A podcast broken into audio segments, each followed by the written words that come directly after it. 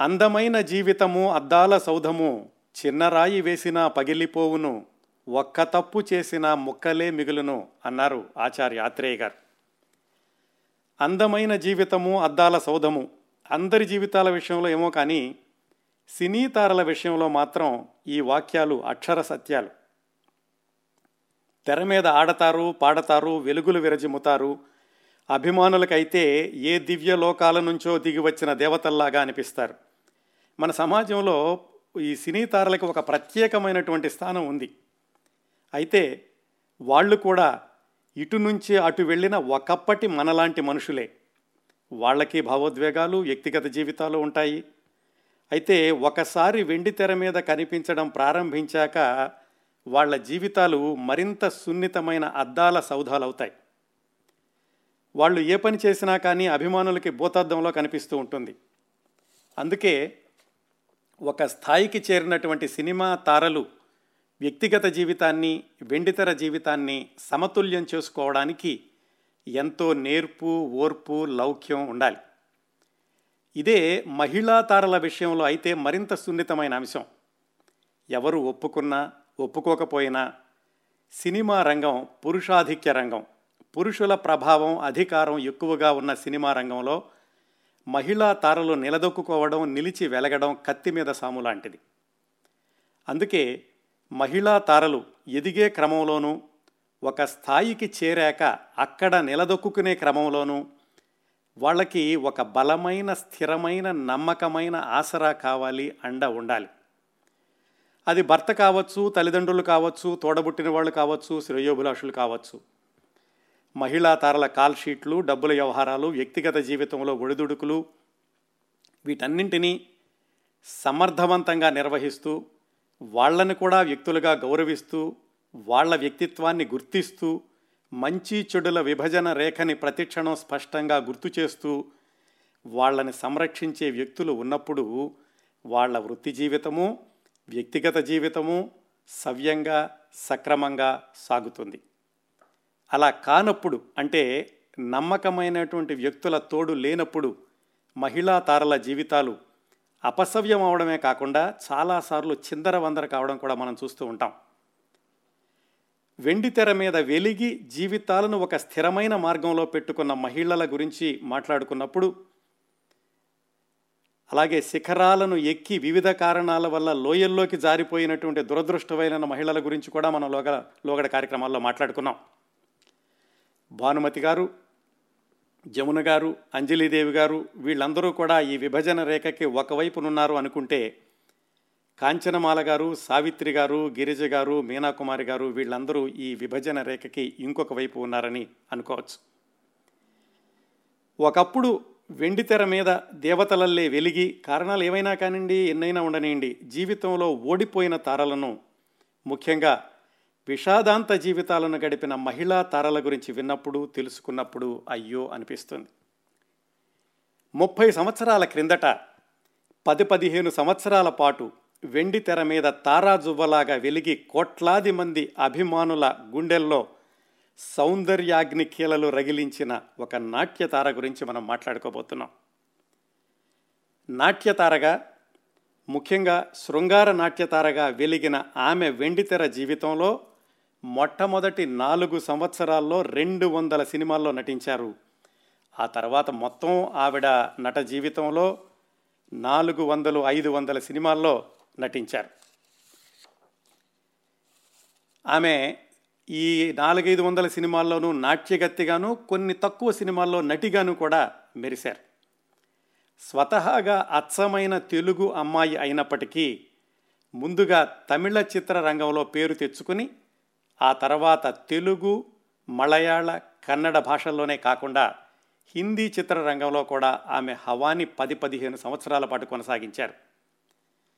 ఆ రోజుల్లో ఆమె కలిసి నర్తించని కథానాయకుడు లేడు అంటే ఏమాత్రం అతిశయోక్తి లేదు. ఇంకో విశేషం ఏమిటంటే నాట్య కౌశలం కంటే కూడా విలక్షణమైన అందం ద్వారానే కోట్లాది మందిని ఆకట్టుకున్నారు ఆమె. ముఖ్యంగా ఆమె అందం గురించి మాట్లాడుకున్నప్పుడు ఆమె కళ్ళ గురించి ఆమె చూపుల గురించి ఎక్కువగా చెబుతూ ఉంటారు. మీకు బాగా గుర్తుంటే కనుక తెలుగు తెర మీద తొలి గ్లామర్ తార కాంచనమాల గారు ఆవిడ విషయంలో కూడా ఇదే. అంటే అభినయం కంటే కూడా అందం ద్వారా ఆవిడ పేరు తెచ్చుకున్నారు. ఈరోజు మనం మాట్లాడుకోబోయే తార కూడా అలాంటి నాట్య తారే. పంతొమ్మిది వందల ఎనభైల్లో సినిమా రంగ ప్రవేశం చేసిన ఆమె పంతొమ్మిది వందల తొంభై ప్రాంతాల్లో కొంచెం వేగం తగ్గినప్పటికీ మళ్ళా పంతొమ్మిది వందల తొంభై నాలుగు ప్రాంతాల్లో వేగం పుంజుకుంటున్న తరుణంలో అర్ధాంతరంగా జీవితాన్ని ముగించి ముప్పై ఆరు సంవత్సరాల వయసులోనే ఆత్మహత్య చేసుకున్నారు. ఆమె మరణించి కూడా ఇరవై ఒక్క సంవత్సరాలు దాటింది. ఈరోజు మనం విశేషాలు తెలుసుకోబోయే నాట్యతార అలనాటి శృంగార నాట్యతార సిల్క్ స్మిత. ఈ కార్యక్రమం కోసమని సమాచారం సేకరించే క్రమంలో సిల్క్ స్మిత గారితోటి సన్నిహిత పరిచయం ఉన్న సినీ ప్రముఖుల్ని చాలామందిని సంప్రదించినప్పుడు అందరూ కూడా చెప్పినటువంటి మొట్టమొదటి వాక్యాలు ఆమె చాలా మంచి మనిషి పసిపిల్లలాంటి మనస్తత్వం లౌక్యం తెలియని అమాయకురాలు. తప్పనిసరిగా ఆమె గురించిన ముఖ్యంగా ఆమె వ్యక్తిత్వాన్ని గురించిన వివరాలు మీ కార్యక్రమంలో చెప్పండి అని ఏకగ్రీవంగా చెప్పారు అందరూ కూడా ఈ సిల్క్ స్మిత గారి జీవితంలోని వాస్తవాలన్నిటినీ కూడా క్రోడీకరించి చూశాక వాళ్ళు చెప్పిన ఆ వాక్యాలు నూటికి నూరు శాతం యథార్థం అనిపించాయి. సిల్క్ స్మిత వెండితెర జీవితాన్ని వ్యక్తిగత జీవితాన్ని విహంగ వీక్షణంలాగా చూద్దాం. పూర్తి వివరాల్లోకి వెళ్ళబోయే ముందు. ఎక్కడో ఏలూరు దగ్గర పల్లెటూళ్ళలో పిల్ల కాలువలా మొదలైన ఆమె జీవితం నదిలా మారి ఎన్నో మలుపులు తిరిగి నదీ ప్రవాహం కొండలు కోనలు చుట్టినట్లు ఆమె ఎన్నో చేదు అనుభవాలకు అవమానాలకు లోనై సినిమా రంగపు పాకుడు రాళ్ళపై పైకెక్కే క్రమంలో అవకాశాల కోసం చేసిన అభ్యర్థనలను అలుసుగా తీసుకున్న పురుషు పొంగవుల దాష్టికానికి లొంగి సినీ సాగరంలో చేరి ఓ పగడాల ద్వీపంలా తనని తాను మార్చుకుని తనదైన దిగ్విజయ పతాకాన్ని ఎగరేసి దశాబ్దం పైగా దగద్దగాయమానంగా వెలిగి తన షరతులతో పరిశ్రమని శాసించే స్థాయికి చేరి ఆ రోజుల్లోనే శ్రేయోభిలాషిగా దరిచేరిన వ్యక్తి తనకు రక్షణ ఇస్తున్నాడు అని నమ్మి తన చుట్టూ ఒక కంచుకోట నిర్మించబడుతోందన్న వాస్తవాన్ని గ్రహించలేక తెలుసుకునేసరికి ఒంటి స్తంభం మేడలో ఒంటరి ఖైదీనైపోయానన్న చేదు నిజాన్ని జీర్ణించుకోలేక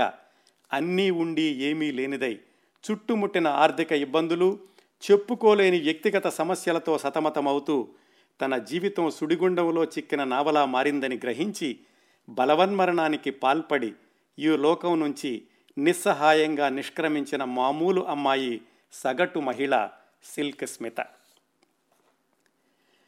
సిల్క్ స్మిత గారి గురించినటువంటి వివరాలు మనకి చూస్తే కనుక ఇంటర్నెట్లో చాలా దొరుకుతాయి. కానీ వాటిల్లో ఏది నిజము ఏది అబద్ధము అనేది తెలుసుకోవడానికి కొంచెం మనకి అనుమానంగా కూడా ఉంటుంది.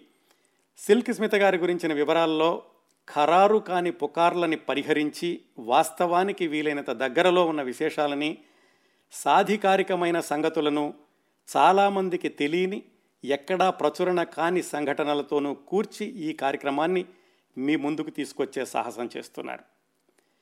అసలు కథనంలోకి వెళ్ళబోయే ముందు ఈ సమాచార సేకరణలో నాకు సహాయం చేసినటువంటి కొంతమంది ప్రముఖులకి కృతజ్ఞతలు తెలియచేయడం నా విద్యుక్త ధర్మంగా భావిస్తున్నాను. ఆయన దర్శకత్వం చేసిన సినిమాల్లో సిల్క్ స్మితని నటింప చేయడమే కాకుండా సిల్క్ స్మిత గారు నిర్మించినటువంటి సొంత సినిమాలకు కూడా దర్శకత్వం వహించిన త్రిపురనేని వరప్రసాద్ గారు ఆయన్నే చిట్టి త్రిపురనేని అని కూడా అంటారు. ఆయన చాలా విశేషాలు తెలియచేశారు స్మిత గారి గురించి. అలాగే సిల్క్ స్మితతో కలిసి అనేక చిత్రాల్లో నటించినటువంటి గొల్లపూడి మారుతీరావు గారు మరికొన్ని విశేషాలు చెప్పారు. సిల్క్ స్మిత మద్రాసు వెళ్ళడానికి ముందే ఆమె ఒక తెలుగు సినిమాలో నటించిందన్న విషయం చాలామందికి తెలియదు ఆ సినిమాకి దర్శకత్వం వహించినటువంటి సుగం బాబు గారు అని ఆయన నాకు మంచి మిత్రులు. ఆయన చాలా విశేషాలు చెప్పారు స్మిత గారి గురించి. అలాగే స్మిత్ సిల్క్ స్మిత గురించినటువంటి ఆ రోజుల్లో ఆవిడ మరణించినప్పుడు వచ్చినటువంటి పత్రికల్లో నుంచి కథనాలు ఆ రోజుల్లోని సినిమా పత్రికలో వచ్చిన వార్తలు అప్పుడప్పుడు ఆవిడ ఇచ్చినటువంటి ఇంటర్వ్యూలు ఇవన్నీ కూడా ఈ కార్యక్రమంలో ఉపయోగపడుతున్నాయి. వీరందరికీ కూడా నా నా హృదయపూర్వకమైనటువంటి కృతజ్ఞతలు తెలియజేసుకుంటున్నాను ఈ కార్యక్రమ సమగ్రతకి వీళ్ళందరూ ఇచ్చినటువంటి సమాచారం తోడ్పడుతోంది. విజయలక్ష్మి విజయమాలగా విజయగా స్మితగా సిల్క్ స్మితగా మారినటువంటి వైనం తెలుసుకోవడానికి మనం పశ్చిమ గోదావరి జిల్లా ఏలూరు దగ్గరలోని కొవ్వలి అనే ఊరు నుంచి బయలుదేరాలి. పంతొమ్మిది వందల అరవై డిసెంబర్ రెండు ఆమె పుట్టిన తేదీ అని పలుచోట్ల వ్రాశారు. ఆమె అసలు పేరు విజయలక్ష్మి. వాళ్ళ అమ్మగారి పేరు నరసమ్మ గారు నాన్నగారి పేరు శ్రీరామ్మూర్తి గారు. చాలా నిరుపేద కుటుంబం. మొహమాటం లేకుండా చెప్పుకోవాలంటే రెక్కాడితే కానీ డొక్కాడని కుటుంబం అని చెప్పుకోవచ్చు. విజయలక్ష్మి నాలుగవ తరగతి వరకు మాత్రమే చదువుకున్నారు. ఆ తర్వాత వాళ్ళకి పెద్దమ్మ వరస అయ్యేటటువంటి ఒక బంధువు ఒక ఆవిడ ఆవిడ పేరు అన్నపూర్ణమ్మ. ఆవిడ ఏలూరులో ఉంటారు. ఆవిడ ఈ విజయలక్ష్మిని దత్తత తీసుకోవడం లేకపోతే పెంపకానికి తీసుకోవడం ఇలాంటిది ఏదో చేశారు. చిన్నప్పటి నుంచి కూడా ఈ విజయలక్ష్మికి సినిమాలంటే చాలా పిచ్చి ఉండేది. కాకపోతే నాటకాలు వేయడం డ్యాన్సులు చేయడం ఇలాంటివి ఏమి లేవు కానీ సినిమాలు బాగా చూసి ఎలాగైనా సినిమాలో చూడ చేరాలి అనిపించింది. ఆశ్చర్యంగా అనిపిస్తుంది. ఏమాత్రం అనుభవం లేకుండా సినిమాల్లోకి వెళదామని ఎలా అనుకున్నారు అని. అది ఒక విధమైనటువంటి అమాయకత్వం. ఇలాంటి అమాయకులు ఆ రోజుల నుంచి ఈ రోజుల వరకు కూడా ఉన్నారు. సినిమాల్లో చేరదాము అనుకునేవాళ్ళు.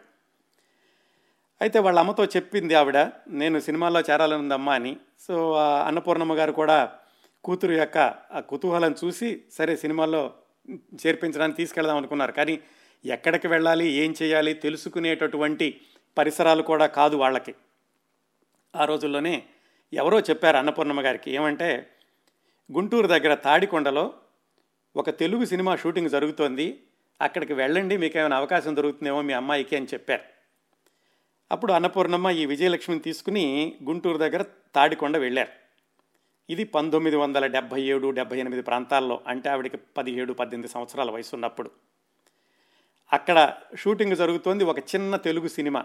అందరూ కొత్త వాళ్ళు నిర్మాతలు కొత్త వాళ్ళు దర్శకుడు కొత్తవారు నటించే వాళ్ళు కూడా కొత్త వాళ్ళు ఆ సినిమా పేరు భూదేవి.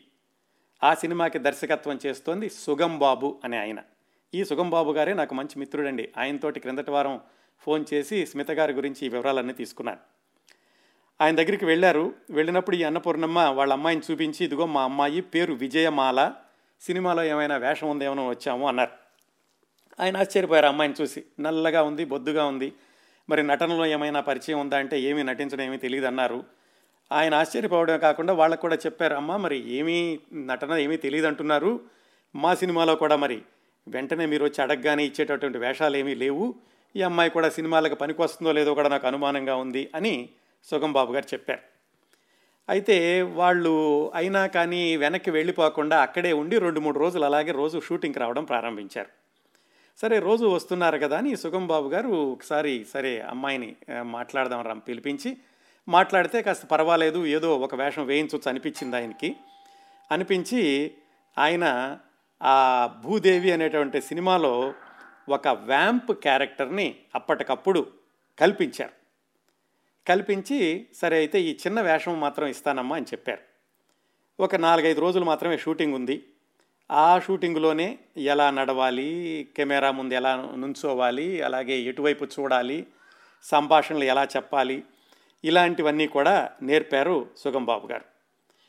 ఈ నాలుగైదు రోజులు షూటింగ్ అయిపోయింది. చాలా చిన్న పాత్ర కాబట్టి ఇంకా ఆయన చెప్పారు సరే అమ్మా ఈ పాత్ర అయిపోయింది మీరు వెళ్ళండి.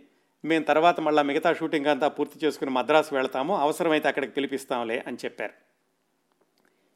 ఇక్కడ నుంచి ఒక రెండు మూడు సంవత్సరాలు ఫాస్ట్ ఫార్వర్డ్ చేసి మళ్ళీ వెనక్కి వద్దాం. ఇది జరిగింది పంతొమ్మిది వందల డెబ్బై ఏడు డెబ్బై ఎనిమిది అనుకున్నాం కదా. ఎనభై ఒకటి ఎనభై రెండు ప్రాంతాల వరకు ఆ సినిమా ఆగుతూ సాగుతూ అలా నెమ్మదిగా షూటింగ్ జరిగింది. చాలా చిన్న సినిమా అని చెప్పుకున్నాం కదా. వాళ్ళ ఇబ్బందులతోటి వాటితోటి ఆ సినిమా పూర్తయి పోస్ట్ ప్రొడక్షన్ దశ వచ్చేసరికి పంతొమ్మిది వందల ఎనభై ఒకటి ఎనభై రెండు వచ్చింది. అప్పటికీ ఈ విజయమాలగా ఆయన సినిమాలో నటించినటువంటి ఈ అమ్మాయి చాలా మార్పులకు లోనవ్వడం సిల్క్ స్మితగా మారిపోవడం ఒక్కసారి తారాపదంలోకి వెళ్ళడం ఇవన్నీ కూడా జరిగిపోయినాయి.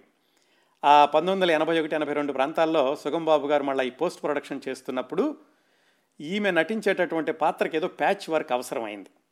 మరి అప్పటికే ఆవిడ పెద్ద నటీమణి అయిపోయింది కదా అయినా కానీ ఎలాగో కనుక్కుని ఆవిడ ఎక్కడ ఉంటుందో తెలుసుకున్నారు. అప్పటికే ఆవిడ ఒక ఖరీదైన హోటల్లో ఉంటుంది. సరే ఆవిడ్ని సంప్రదించి ఇలా ఒక కొంచెం ప్యాచ్ వర్క్ ఉందండి ఎప్పుడు రాగలరు అని అడిగారు. ఆమె చెప్పారు రేపు పొద్దున్నే నేను ఫ్లైట్కి బెంగళూరు వెళుతున్నాను. రాజ్ కుమార్ గారితో కన్నడ సినిమాలో ఒక డ్యాన్స్ ఉంది అని చెప్పి కాకపోతే మరి మీరు ఆగగలరా? నేను వచ్చేసరికి ఒక వారం రోజులు అవుతుంది అని చెప్పారు. వీళ్ళేమో ఆగగలిగినటువంటి పరిస్థితి లేదు. చాలా చిన్న సినిమా ఎంతో తొందరగా చేసేద్దాం అనుకుంటున్నారు.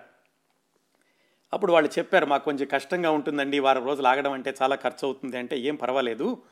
మీరు మరి ఇప్పుడు షూటింగ్ పెట్టుకోగలిగితే కనుక నేను వస్తాను. అప్పటికి రాత్రి తొమ్మిది పది గంటలైంది అని చెప్పారు.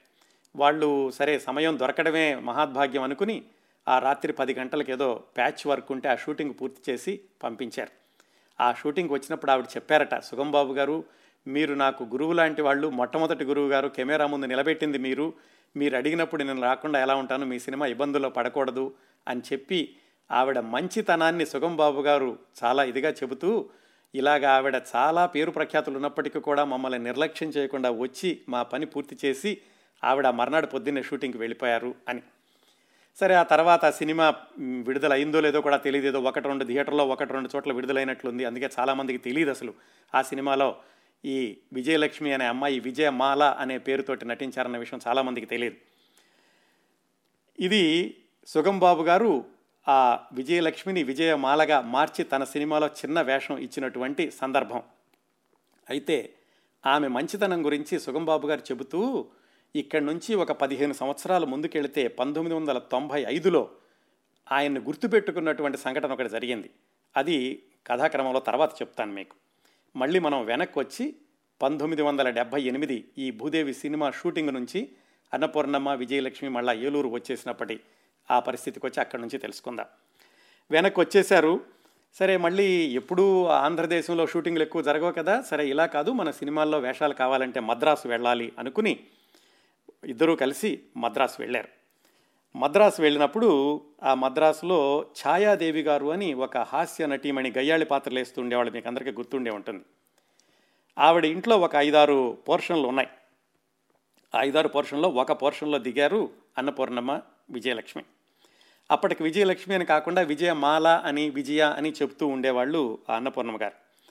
అక్కడ ఆ పోర్షన్లో దిగి అక్కడి నుంచి సినిమాల్లో ప్రయత్నాలు ప్రారంభించారు.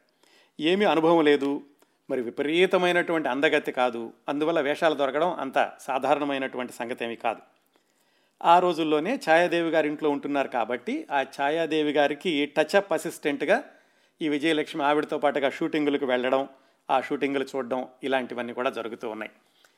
అయితే ఆ రోజుల్లోనే కాకరాల గారు అని ఒక నటుడు ఉండేవాడు. ఆయన చాలామందికి సంభాషణ ఉచ్చారణ ఇలాంటి వాటిలో శిక్షణ ఆయన దగ్గర తీసుకుంటూ ఉండేవాళ్ళు చాలామంది సుగంబాబు గారు చెప్పిన దాని ప్రకారం స్మిత గారు ఆ- ఆయన దగ్గర కూడా స్మిత అంటే అప్పట్లో ఇంకా విజయలక్ష్మి ఆవిడ పేరు కాకరాల గారి దగ్గర ఈ సంభాషణ ఇలాంటివి కూడా నేర్చుకుంటూ ఉండేవాళ్ళట.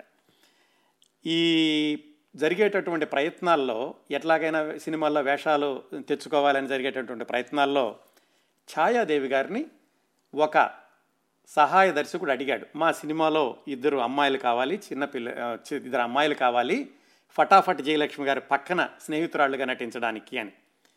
ఆ అడిగినటువంటి సహాయ దర్శకుడే త్రిపురనేని చిట్టి గారు త్రిపురనేని వరప్రసాద్ అంటారు.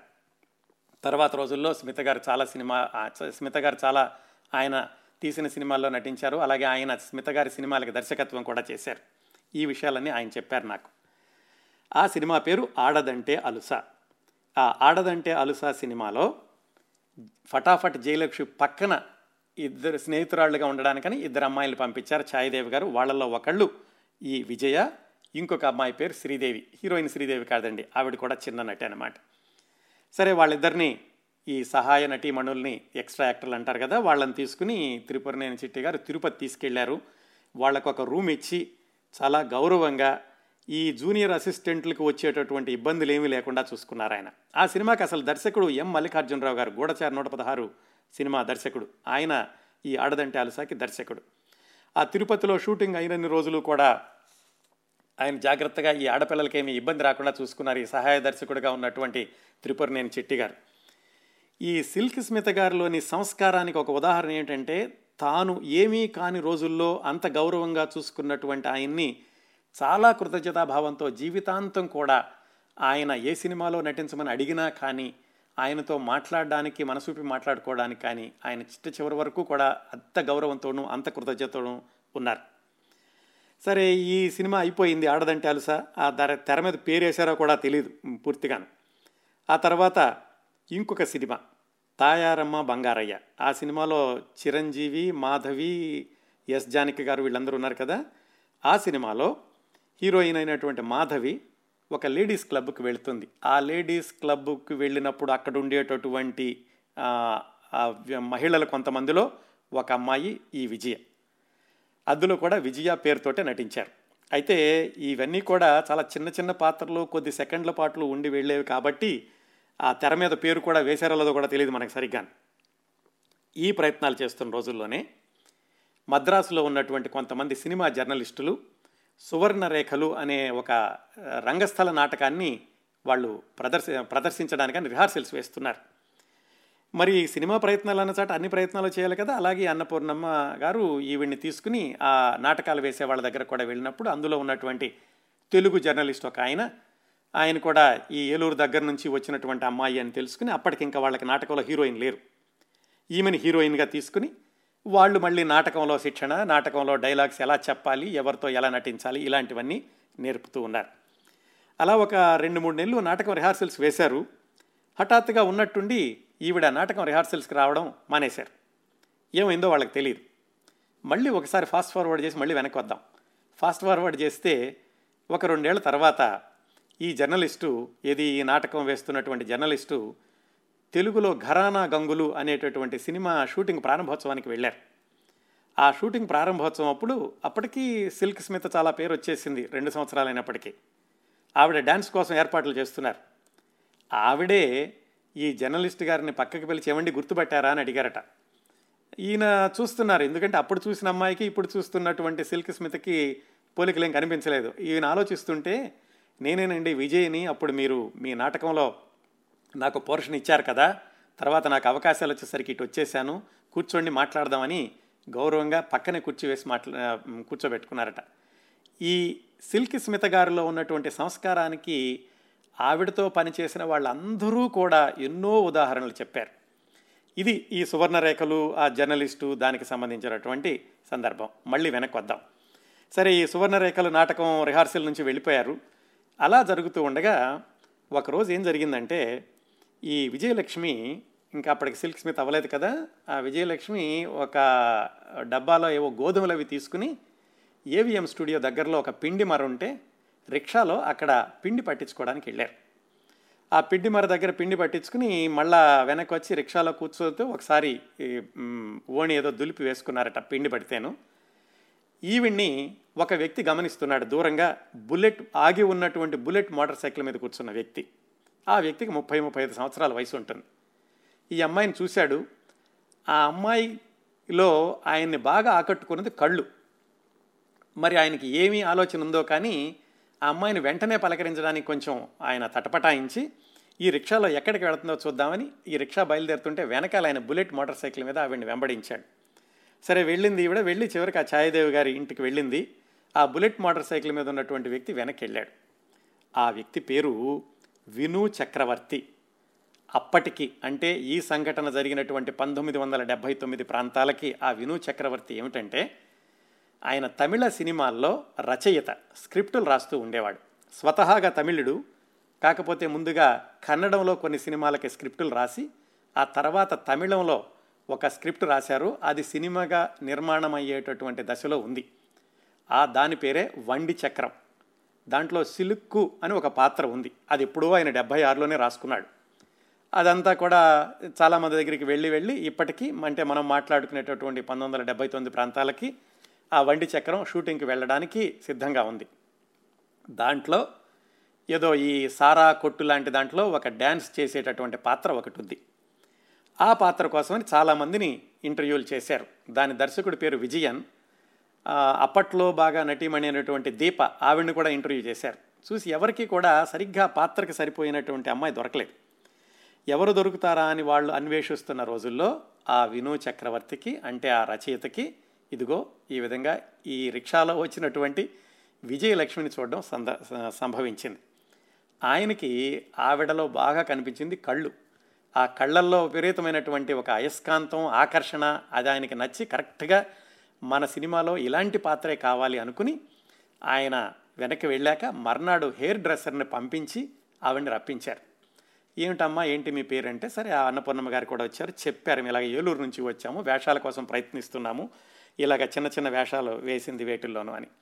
అయితే అప్పుడు ఆయన చెప్పారు ఖచ్చితంగా నా సినిమాలో ను- నువ్వే కావాలి ఇలాంటి అమ్మాయే కావాలి అని చెప్పి ఆయన ఆ సినిమాలో హీరో శివకుమార్ అంటే ఇప్పట్లో ఉన్నటువంటి తమిళ హీరో సూర్య గారు నాన్నగారు ఆ హీరో గారికి అలాగే దర్శకుడికి నిర్మాతకి కూడా పరిచయం చేశారు. పరిచయం చేసి మన పాత్రకు కావాల్సినటువంటి అమ్మాయి ఖచ్చితంగా ఈవేనండి అని చెప్తే వాళ్ళందరికీ కూడా ఏకగ్రీవంగా ఒప్పుకున్నారు. ఆ విధంగా వండి చక్రం అనేటటువంటి ఆ తమిళ సినిమాలో సిలుక్కు అనే పాత్రకి విజయలక్ష్మి అప్పట్లో విజయ అని అందరికీ తెలిసింది ఆవిడ ఎంపికయ్యారు. ఇంకా ఒకసారి ఎంపికయ్యాక ఆమెని ఈ సినిమాకి పనికొచ్చే విధంగా శిక్షణ ఇవ్వడం ఇలాంటివన్నీ చేసే బాధ్యత అంతా కూడా విను చక్రవర్తికే అప్పచెప్పారు ఆ నిర్మాత దర్శకుడు. ఈ ప్రయత్నాలు ఇంకా ఈ సినిమా షూటింగ్ ప్రారంభం కావడానికి ముందే ఈ విజయలక్ష్మికి ఒక మలయాళం సినిమాలో వేషం వేసేటటువంటి అవకాశం వచ్చింది. ఆ మలయాళం సినిమా పేరు ఇనయతేడి ఆ మలయాళం సినిమాలో ఏదో ఒక చిన్న పాత్ర వేశారు. అది కూడా కాస్త శృంగారపరమైనటువంటి పాత్ర. ఈ సినిమాల్లో అదంతా సెంటిమెంట్ల సామ్రాజ్యం కదా ఒకసారి ఒక పాత్ర వేస్తే అలాగే ఉంటుందని. బహుశా ఆవిడ మలయాళంలో వేసినటువంటి ఇనయ తీడి అనే సినిమాలోని పాత్రే ఆవిడ జీవితాన్ని చిట్ట చివరి వరకు శాసించింది అని అనుకోవచ్చేమో. ఆ సినిమాలో ఆమె పేరుని విజయలక్ష్మి విజయ కాకుండా స్మిత అని మార్చారు. దాని దర్శకుడి పేరు యాంథోనీ ఈస్ట్ మ్యాన్ ఆ విధంగా విజయలక్ష్మి విజయమాల నుంచి విజయ నుంచి స్మితగా మారింది ఈ ఇనయ తేడి అనే మలయాళం సినిమాలో. దాని తర్వాత ఆవిడ నటించినటువంటి మొట్టమొదటి తమిళ సినిమా ఈ వండి చక్రం. ఆ సినిమా షూటింగులో ఈ విను చక్రవర్తి అన్న ఆయనే అంత అంత ఈవిడికి శిక్షణ ఇచ్చారు కాబట్టి ఆ షూటింగ్ సమయం అంతా కూడా సవ్యంగా అయిపోయింది అందరికీ కూడా నచ్చింది. ఆ సినిమా విడుదలైంది. ఆ సినిమా సూపర్ డూపర్ హిట్ అయింది. దాంట్లో శివకుమార్ హీరో అలాగే సరిత గారు హీరోయిన్. ఆ సినిమా ఒక్కసారిగా విజయపథానికి వెళ్ళిపోయేసరికి దాంట్లో నటించినటువంటి ఈ స్మిత ఆవిడ పాత్ర పేరు సిలుక్కు అప్పటికి సిల్క్ స్మిత కాదు పాత్ర పేరు సిలుక్కు ఈవిడ పేరు స్మిత. తమిళ ప్రేక్షకులందరూ కూడా కొత్త అమ్మాయి చాలా బాగుందని విపరీతంగా చెప్పుకోవడం ప్రారంభించారు పత్రికలు కూడా వ్రాయడం ప్రారంభించినాయి. అదండి. విజయలక్ష్మి విజయమాలయ్ ఈ విజయ అయి స్మిత అయి సిల్క్ స్మిత అయినటువంటి పరిస్థితి పంతొమ్మిది వందల ఎనభై ఆగస్టు. అప్పుడు ఈ సినిమా వండి చక్రం విడుదలయ్యింది. ఆ తర్వాత వెంట వెంటనే తమిళ సినిమాల్లో వేషాలు వచ్చినాయి అది మొదటి రోజులు కదా ఆ మొదటి రోజుల్లోనే తెలుగులో సీతాకోక చిలుక అనే సినిమా తీస్తూ భారతీ రాజా గారు ఈ అమ్మాయిని ఈ స్మిత అనేటటువంటి అమ్మాయిని ఈ శరత్ బాబు గారి పక్కన ఒక వేషం ఇచ్చారు. అది నాట్యపరమైనటువంటి పాత్ర కాదు మామూలుగా క్యారెక్టర్ యాక్టర్స్ లాంటిది.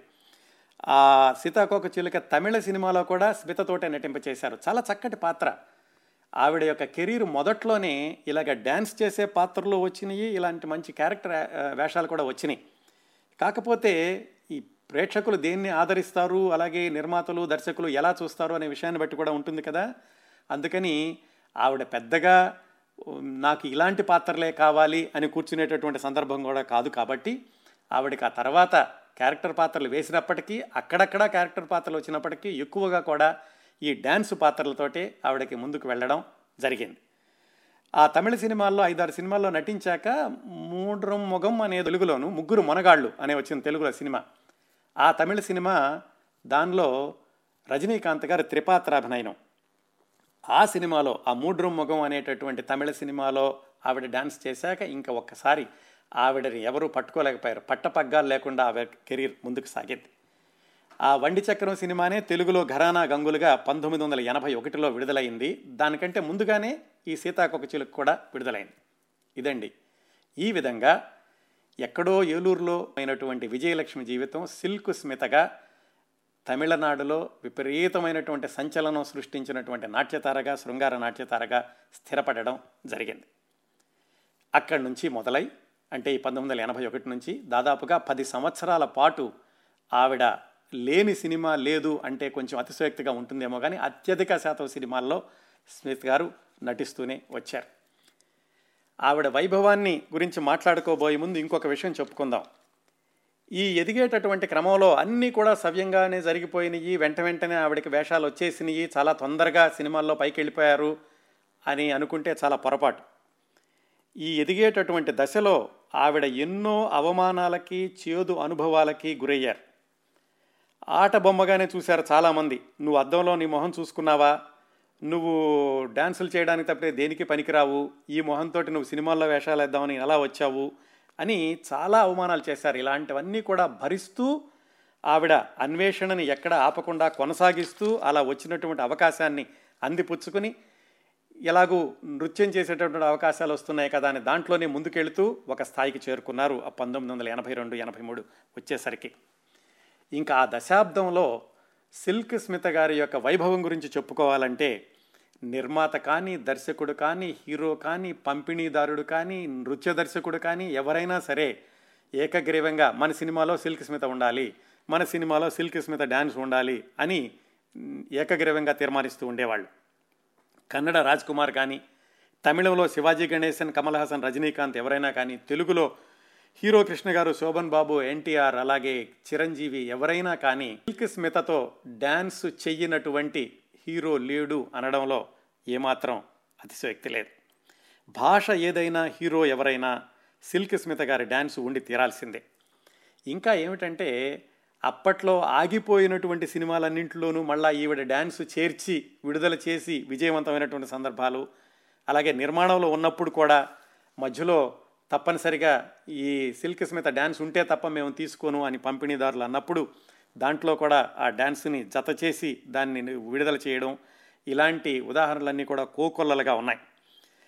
ఇంకా తమిళ ప్రేక్షకులైతే సిల్క్ స్మిత అంటే ఆ రోజుల్లో విపరీతమైనటువంటి అభిమానం మొహమాటం లేకుండా చెప్పుకోవాలంటే వెర్రెత్తిపోయారు అంటే ఏమాత్రం అతిశయోక్తి లేదు. దానికి ఉదాహరణ ఏమిటంటే ఆమె షూటింగులకి వెళ్ళినప్పుడు ఆవిడ కొరికి ఇచ్చినటువంటి యాపిల్ పండును వేలం వేస్తే పాతిక వేల రూపాయలకు కొరుక్కున్నటువంటి సందర్భాలు కూడా ఉన్నాయట. సాధారణంగా అవుట్డోర్ షూటింగ్లో సిల్క్ స్మితతోటి అవుట్డోర్ షూటింగ్ చేయడం అంటే చాలా ప్రమాదకరంగా ఉండేది నిర్మాతలకు. ఎందుకంటే వచ్చేటటువంటి ఆ ప్రేక్షకుల్ని వాళ్ళని ఆపుకోవడం ఆపు అదుపులో పెట్టడం చాలా కష్టంగా ఉండేది అని. మరి ఈ దశలో ఇంత వేగంగా ఎదుగుతున్నటువంటి దశలో సిల్క్ స్మిత గారి యొక్క ప్రవర్తన గురించి అనేక పుకార్లు పేపర్లో వచ్చినాయి. ఆ రోజుల్లోనే అంటే సుమారుగా పంతొమ్మిది వందల ఎనభై నాలుగు ప్రాంతాలు అంటే ఆవిడ సినిమాల్లోకి ప్రవేశించి నాలుగు సంవత్సరాలైన ఆ రోజుల్లోనే ఆవిడ రెండు వందల సినిమాలు పూర్తి చేశారు. మొట్టమొదట నాలుగు సంవత్సరాల్లో రెండు వందల సినిమాలు పూర్తి చేయడం అంటే అవి నాట్యం కానివ్వండి చిన్న పాత్ర నుండి ఏదైనా అవనండి ఒక విధంగా రికార్డే అని చెప్పుకోవచ్చు. అంత వేగంగా పైకొస్తున్న రోజుల్లో మరి సాధారణంగా అసూయాపరులు అనేవాళ్ళు తప్పనిసరిగా ఉంటారు. అందుకనే ఆవిడ గురించి చాలా పుకార్లు వచ్చేవి అని ఆమెతో చాలా దగ్గరగా పనిచేసినటువంటి వ్యక్తులు చెప్పినటువంటి విశేషాలు. అంతేకాకుండా ఆ పంతొమ్మిది వందల ఎనభై నాలుగులో ఆమె ఫిలింఫేర్ పత్రిక ఒక ఇంటర్వ్యూ ఇచ్చారు. ఆ ఇంటర్వ్యూ తీసుకున్నటువంటి వ్యక్తులు రాశారు దాంట్లో. ఏమనంటే సిల్క్ స్మితతో ఇంటర్వ్యూ తీసుకుందాం అనుకున్నాము. చాలామంది చెప్పారు ఆవిడ తలబిరుసు ఎవరితోటి మాట్లాడదు నిర్మాతలకి దర్శకులకి చాలా ఇబ్బందులు పెడుతూ ఉంటుంది ఎవరిని లెక్క చేయడం లేదు విజయం అనేది ఆవిడ నెత్తికెక్కింది ఇలాగ చాలా చాలా చెప్పారు ఆ విలేకరులకి. అయినా కానీ ప్రయత్నిద్దాం అనుకున్నారు. సరే ఎన్ని రోజులు పడుతుందో ఆవిడని సంప్రదించడానికి ఇంటర్వ్యూ తీసుకోవడానికి అని. వాళ్ళు ఫోన్ చేసినటువంటి మొట్టమొదటిసారిలోనే ఆవిడ ఫోన్ తీసుకోవడం వెంటనే ఇంటర్వ్యూకి అనుమతి ఇవ్వడం జరిగింది. ఆ ఇంటర్వ్యూలో వాళ్ళు స్పష్టంగా రాశారు మేము ఇంటికి వెళ్ళేసరికి మా ముందు రెండు వందల సినిమాల్లో నటించినటువంటి ఇంత పేరున్నటువంటి నాట్యతార మాకు కనిపించలేదు. నల్లగా బొద్దుగా మామూలుగా ఒక మధ్యతరగతి మహిళ వచ్చింది. ఆమె కళ్ళల్లో ఉన్నటువంటి అయస్కాంతం లాంటి చూపులను మాత్రం మేము మర్చిపోలేము. అలాంటి అమ్మాయి మా దగ్గరికి వచ్చి ఒద్దికగా కూర్చుని చాలా వినయంగా రెండు గంటల పాటు మేము అడిగినటువంటి ప్రశ్నలన్నిటికీ తెలుగు కలిపినటువంటి తమిళ యాసలోనూ మధ్య మధ్యలో ఇంగ్లీషు కూడా మాట్లాడుతూ మాకు సమాధానం చెప్పారు అని ఆ ఆ ఇంటర్వ్యూకి ఉపోద్ఘాతంగా ఆ ఫిల్మ్ఫేర్ విలేకరులు రాశారు. ఇది వాళ్ళు మాత్రమే చెప్పడం కాదు. స్మిత గారితోటి పనిచేసిన వాళ్ళు ఆ స్మిత సినిమాల్లోకి వెళ్ళడానికి ముందు ఆ ఎదుగుతున్న దశలో ఆవిడని గమనించిన వాళ్ళు అందరూ కూడా చెప్పిన మాట ఆవిడకి కృతజ్ఞత చాలా ఎక్కువ. చాలా వినయంగా ఉండేవాళ్ళు చాలా మంచిగా ఉండేవాళ్ళు అని. ఆ ఇంటర్వ్యూలో చెప్పినటువంటి కొన్ని విశేషాలు ఏమిటంటే వాళ్ళు అడిగారు ఏమండి మీ గురించి మరి ఇలా చెప్తున్నారు మీకు చాలా తలపొగరట ఎంజీఆర్ గారి యొక్క సభను కూడా మీరు బహిష్కరించారట అని. అంటే ఆవిడ చెప్పింది చూడండి ఇవన్నీ కూడా నేను ఎదిగేటటువంటి క్రమంలో నా మీద వచ్చే పుకార్లు నేను అలాంటి దాన్ని అయితే ఇన్ని వేషాలు ఎందుకు వస్తాయి నన్ను ఎందుకు తీసుకుంటారు అందరూ ఎప్పుడూ నన్ను పక్కన పెట్టేసి ఉండేవాళ్ళు కదా ఎంజీగా ఎంజీఆర్ గారి యొక్క సభని బహిష్కరించడం అనేది జరగలేదు నిజంగా జరిగింది ఏంటంటే ఒకరోజు ఎంజీఆర్ గారి సభ ఉంది నన్ను రమ్మని పిలిచారు. అయితే అంతకుముందే ఆ రోజు ఆ డేట్ని నేను చిరంజీవి గారితో ఒక సినిమాలో డ్యాన్స్ చేయాల్సినటువంటి ఆ షూటింగ్కి నేను ఆ డేట్ ఇచ్చి ఉన్నాను. ఆ రోజు హైదరాబాద్ వెళ్ళాలి. నేను గనక వెళ్ళకపోతే ఆ రోజు షూటింగ్ జరగకపోతే చిరంజీవి గారు విదేశాలు వెళ్తున్నారు. మరొక రెండు మూడు నెలల వరకు కూడా మా కాంబినేషన్ కుదిరేది కాదు. దానివల్ల నిర్మాతలకి ఎంతో నష్టం వచ్చి ఉండేది. అందుకని చెప్పి నన్ను పిలిచిన వాళ్ళకి చెప్పాను నిర్వాహకులకి. ఇందువల్ల నేను ఎంజీఆర్ గారి మీటింగ్కి రాలేకపోతున్నాను అని దాన్ని పత్రికలన్నీ కూడా ఇలాగ రాసినవి నిజానికి దానిలో నా తప్పేం లేదు. ఎంజీఆర్ గారు లాంటిది వాళ్ళని నేను ఎలాగ నిర్లక్ష్యం చేయగలను? అలాంటి వాళ్ళ యొక్క ఆశీస్సులు ఉంటేనే కదా నేను పైకి వచ్చేది అని ఆమె సమాధానం చెప్పారు. ఇంకొక సంఘటనని ఉదాహరిస్తూ ఆ రోజుల్లోనే సిల్క్ స్మిత మీద మరొక ఆరోపణ వచ్చింది. ఈవిడ సింగపూర్ వెళ్ళింది. సింగపూర్ని వచ్చేటప్పుడు ఏవో స్మగ్లింగ్ చేసుకుంటూ వచ్చారు. అందుకని ఆవిడింటికి పోలీసులు వెళ్ళారు అని. దాన్ని కూడా ఆవిడ వివరించి చెప్పారు. సింగపూర్ వెళ్ళడానికి కారణం ఎంఎస్ విశ్వనాథన్ గారు అప్పట్లో ప్రముఖ సంగీత దర్శకులు. ఆయన ఏదో ఒక ప్రదర్శన ఇస్తూ నన్ను కూడా రమ్మన్నారు. నేను కూడా వెళ్ళాను సింగపూర్ వాళ్ళతో పాటుగాను. అయితే ముందే చెప్పాను నేను స్టేజ్ మీద మాత్రం డ్యాన్స్ చెయ్యను అని. నిజానికి నేను రెండు వందల సినిమాల్లో నటించాను కానీ నాకు సిగ్గు ఎక్కువ బయట. ఎవరితో ఎక్కువగా పబ్ బహిరంగంగా మాట్లాడలేను. అలాగే వేదిక మీద నృత్యం చేయడం అనేది నాకు అస్సలు రాదు నేను ఎప్పుడూ చేయలేదు చెయ్యను కూడాను. ఆ విషయాలన్నీ ముందుకే ఎంఎస్ విశ్వనాథన్ గారితో చెప్పాను. సరే వెళ్ళాం సింగపూరు. సింగపూర్లో కార్యక్రమం మొదలైంది. నన్ను వేదిక మీదకి పిలిచారు. నేను అక్కడ వెళ్ళి అందరికీ నమస్కారం అని చెప్పాను. అంతే నమస్కారం చెప్పి నేను దిగిపోయాను. అక్కడ ఉన్న ప్రేక్షకులందరూ కూడా ఈలలు వేయడం గోల చేయడం నన్ను నాట్యం చేయమని చెప్పి అరుపులు కేకలు ఇలాంటివన్నీ జరిగినాయి. అయినా కానీ నేను ముందే చెప్పున్నాను కాబట్టి వచ్చేసి నేను హోటల్ రూమ్కి వచ్చేసాను. వెంటనే ఎంఎస్ విశ్వనాథన్ గారు నా దగ్గరికి వచ్చి అమ్మ నువ్వు తప్పనిసరిగా డ్యాన్స్ చేయాలి లేకపోతే ప్రేక్షకులు ఊరుకునేటట్టు లేరు అని చెప్పి నన్ను అడిగారు. నేను చెప్పాను సార్ మీకు ముందే చెప్పాను కదా నేను డ్యాన్స్ చేయలేను స్టేజీ మీద అని అందుకని దయచేసి ఏమనుకోవద్దు నేను డ్యాన్స్ చేయడానికి రెడీగా లేను అని చెప్పాను. ఆ మర్నాడు పొద్దున్నే నేను ఆడపిల్లని కూడా చూడకుండా నన్ను వదిలేసేసి ఆ ట్రూప్ వాళ్ళందరూ కూడా ఇండియా వెళ్ళిపోయారు. నేను ఎలాగో పోలీసుల సహాయంతో నిర్వాహకుల సహాయంతో మళ్ళీ అక్కడి నుంచి బయలుదేరి నేను మద్రాసు వచ్చాను. మద్రాసు వచ్చేటప్పుడు ఎయిర్పోర్ట్లో నా దగ్గర ఉన్నటువంటి వాటికి నేను డ్యూటీ అంతా కట్టేశాను. అయితే నేను ఇంటికి వచ్చేసాక రెండు రోజులకి ఎక్సైజ్ వాళ్ళు ఎవరో మా ఇంటికి వచ్చారు. వచ్చి ఇల్లంతా సోదా చేశారు. ఈ విదేశీ వస్తువులు ఏమైనా ఉన్నాయోనని ఏమీ లేకుండా వాళ్ళు వెళ్ళిపోయారు. దీనికి పత్రికల వాళ్ళు నేనేదో స్మగ్లింగ్ చేశానని నా మీద కేసులు పెట్టాలని రాశారు. ఇందులో వాస్తవం ఎంతో మీరే చెప్పండి అని ఆమె ఆ ఫిలింఫేర్ విలేకరులకు చెప్పారు.